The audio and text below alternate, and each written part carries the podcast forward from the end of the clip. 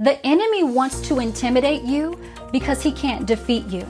If the enemy can't get you to stop by the spirit of fear, he will enact the spirit of intimidation to strip you of the courage you need to fight with power. So we must overcome the spirit of intimidation by Hello, beloved, and welcome to Beloved Women with me, Christina Patterson, where we encourage women in the love of Jesus Christ and the truth of God's Word. If you're new here, please be sure to subscribe for new videos every Monday and Thursday. And for those of you returning, welcome back. Thank you so much for watching, commenting, and sharing, as it truly helps us to reach more women for the kingdom. And for even more beloved encouragement, I invite you to download the Beloved Women app where you can find unlimited beloved videos to grow your faith, learn God's word, and fill your soul. Have you ever experienced a season where you were confident about yourself, something you were working on, or an idea you had, but then later your confidence completely went away? Or there was an area in your life where you were very encouraged in your ability to accomplish something. But then seemingly out of nowhere, you started to doubt if you could do it or if you were ever really good from the beginning. Then you wonder to yourself, why do I feel this way now, seemingly all of a sudden? I was so confident before and now I'm feeling very small and insecure. Where are these feelings coming from?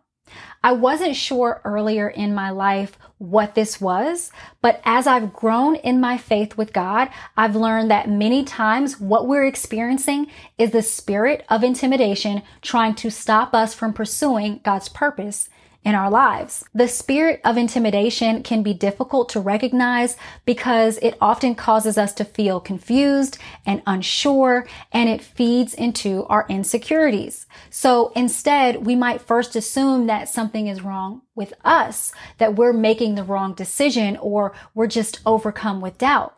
Intimidation causes us to look inward at ourselves so that we don't recognize that we're under attack. We know that the spirit of intimidation is real because if you really pay attention to scripture, you can see the enemy using the spirit of intimidation to stop God's people from fulfilling God's purpose and experiencing God's promise in their lives. Think of David and Goliath. The Israelites are in battle with the Philistines and Goliath comes forth challenging any warrior from the Israelite army to fight him one on one. And whoever conquers wins the entire battle for their nation. None of the fighting men are willing to combat Goliath with the exception of David, a shepherd boy. So Goliath knew that David was not afraid of him because David was willing to combat him one on one, unlike all the other soldiers. So instead of trying to fill David with fear, he tried to intimidate David by reminding David of how small he was and how unqualified he was as a soldier. The spirit of intimidation wants you to think that you don't have what it takes and discourage you from believing that you can win by puffing up or magnifying a person or scenario to make you feel small so that you will want to run away and not do what it is that God is calling you to do, or so that you'll doubt the gifts and calling that God has given you. The next example that I want to share with you is that of Elijah. After defeating the prophets of the false god Baal, Elijah was at the height of his spiritual victory.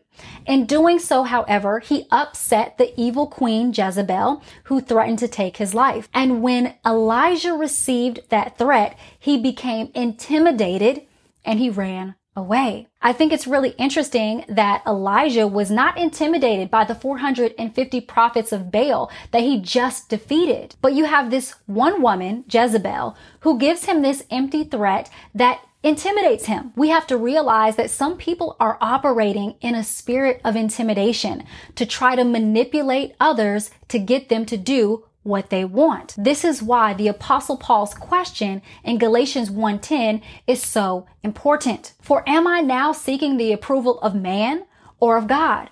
Or am I trying to please man? If I were still trying to please man, I would not be a servant of Christ. We overcome a spirit of intimidation with a complete devotion to serving God and doing what God calls us to do. I always wondered to myself, what victory would have been Elijah's had he stood his ground and not let Jezebel intimidate him? We'll never know because in that scenario, the spirit of intimidation won. But what about you? What victory could you be forfeiting if you become intimidated? What victory awaits you if you stand your ground? The spirit of intimidation wants to strip you of the victory that is yours in Christ. And it's unfortunate that many times the enemy will see our potential for victory more than we will. So he will try to intimidate us to make us think that we're powerless, more weak, and that victory is beyond us. Let's look to the spies that Moses sent into the land that God promised his people before they occupied it to check out the land to see what it would be like. Some of the spies came back and reported that the people in the land were like giants. The spies were intimidated by what they saw and they said that they were like grasshoppers compared to these people. But Caleb, who was one of the spies, was not intimidated and his report was completely different. He said, let us go up at once and occupy it, for we are well able to overcome it. Then the men who had gone up with him said, we are not able to go up against the people, for they are stronger than we are. So here we have some of the spies saying, listen, we can't do it. We're not strong enough to take this promised land. But on the other hand, there's Caleb who is saying, yes, we can do it. We are well able, he says, to do it. They saw the same thing, yet they gave two totally different reports. The difference was some of the spies were motivated by the spirit of intimidation and Caleb was motivated by the power and promise of God. The spirit of intimidation cannot overpower the spirit, promise, and purpose of God in our lives unless we let it.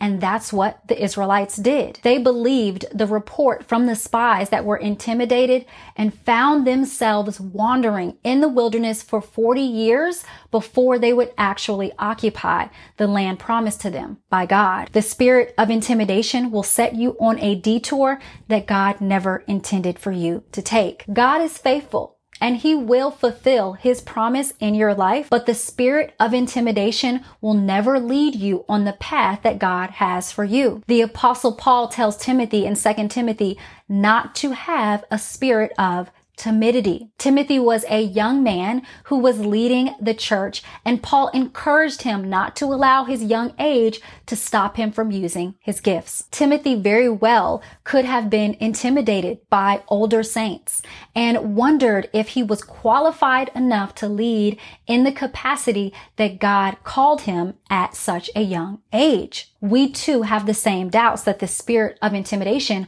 will put in our minds. Am I creative enough? Am I old enough? Am I young enough? Am I pretty enough? Am I smart enough? Am I rich enough? As followers of Christ, it's not about us being enough. It's about the fact that we are called by the most high God. I love David's response when Goliath tries to intimidate him. He doesn't deny that he's not a warrior. He doesn't deny that he's smaller than Goliath or that he doesn't have as big or strong weapons. But that's because he's not focused on himself. He reminds Goliath that he's come in the name of God. 1 Samuel 17:45 says, Then David said to the Philistine, you come to me with a sword and with a spear and with a javelin, but I come to you in the name of the Lord of hosts, the God of the armies of Israel, whom you have defiled. David was not intimidated by Goliath because his fear was in the Lord and because he had a reverence and respect for God and God's power. There was no man that could intimidate David in this moment, no matter how big they were, because he knew the God whose side he was on was greater. If we want to overcome the spirit of intimidation that tries to slow us down, stop us, and strip us of our victories in Christ, we have to keep our eyes on God and remind ourselves that our God is greater than any man, than any weakness that we might have, than any situation we may face. We have to trust that God is the one who's moving and active and who has given us purpose. When we have spiritual sight and a heart for what God is doing and what he can do, we don't have to be intimidated by any man or scenario. We can then walk boldly in the purpose that God has called us to. The enemy wants to intimidate you because he can't defeat you. If the enemy can't get you to stop by the spirit of fear, he will enact the spirit of intimidation to strip you of the courage you need to fight with power. We know as believers, however, that in the spirit, even now, all victory is ours in Christ. The kingdom of God is at hand now, not later. We have nothing to fear, nothing to be intimidated by.